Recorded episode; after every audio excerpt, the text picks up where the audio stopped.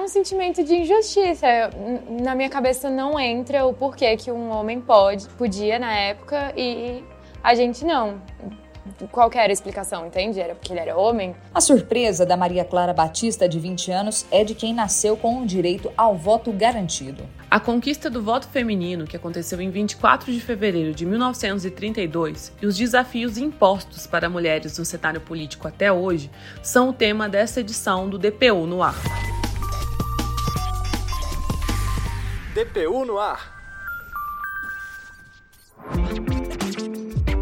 Olá, seja bem-vinda, seja bem-vindo. Seguimos juntos a partir de agora. Eu, Talita Guimarães e Diele Menezes. E aí, Diele, tudo bom? Fala, Talita. Que bom te fazer companhia para falar desse assunto tão importante. Vamos que vamos, que tá tudo pronto para o nosso programa. É a Defensoria Pública da União, a serviço do povo.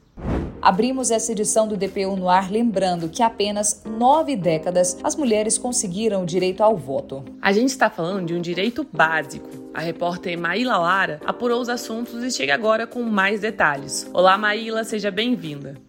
Oi, Diélio, oi, Thalita. Então, no último dia 24 de fevereiro, o Brasil comemorou o dia da conquista do voto feminino. Mas essa data, com certeza, não é só celebração, não. É preciso reforçar a necessidade de continuarmos na luta por mais representatividade. Para vocês terem uma ideia de L, Talita, ouvintes, a possibilidade de as mulheres votarem foi reconhecida em 1932 e incorporada à Constituição de 1934. Só em 1965 o voto passou a ser obrigatório e equiparado ao dos homens. Hoje, se o voto parece comum é porque muitas mulheres lutaram por esse direito no passado. As irmãs Maria Clara Batista e Helena Batista votaram pela primeira vez agora nas eleições de 2022. A Helena, de 16 anos, diz que tirar o título de eleitor foi uma decisão dela. No ano de 2021, é, porque eu sabia que era minha escolha se eu queria votar ou não nas eleições. E eu quis porque eu achava que meu voto ia fazer diferença. Então foi vontade minha mesmo. Assim.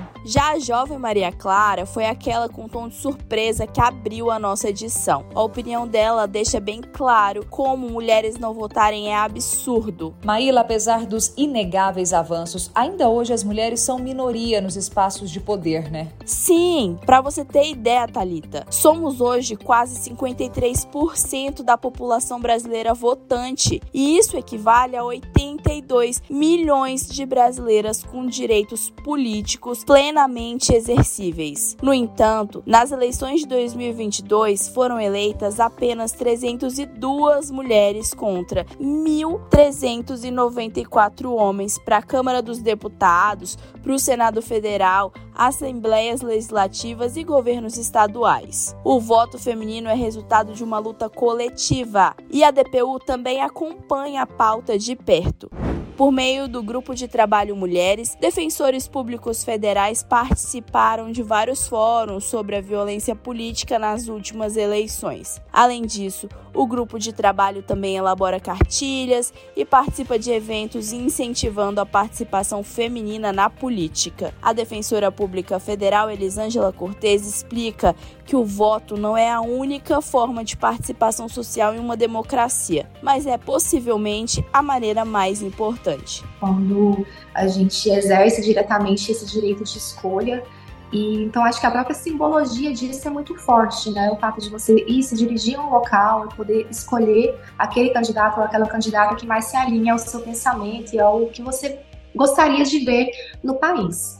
Mas eu enxergo o voto como uma maneira de transformar a sociedade. É acreditando que o voto é sim uma forma de transformação social que um dos maiores aumentos registrados nas eleições de 2022 em relação a 2018 foi no número de jovens de 16 e 17 anos que estavam aptos a votar. 2 milhões e 100 jovens tiraram o título de eleitor e exerceram o direito deles. E é assim, de passo em passo e de título em título que o Brasil continua a reescrever a sua história com mais representatividade. Maíla, muito obrigada pelas suas informações e que a gente sempre caminhe na promoção de direitos humanos e igualdade de gênero. Essa foi mais uma edição do DPU no Ar, uma produção da Assessoria de Comunicação Social da DPU. Obrigada pela sua companhia e até a próxima.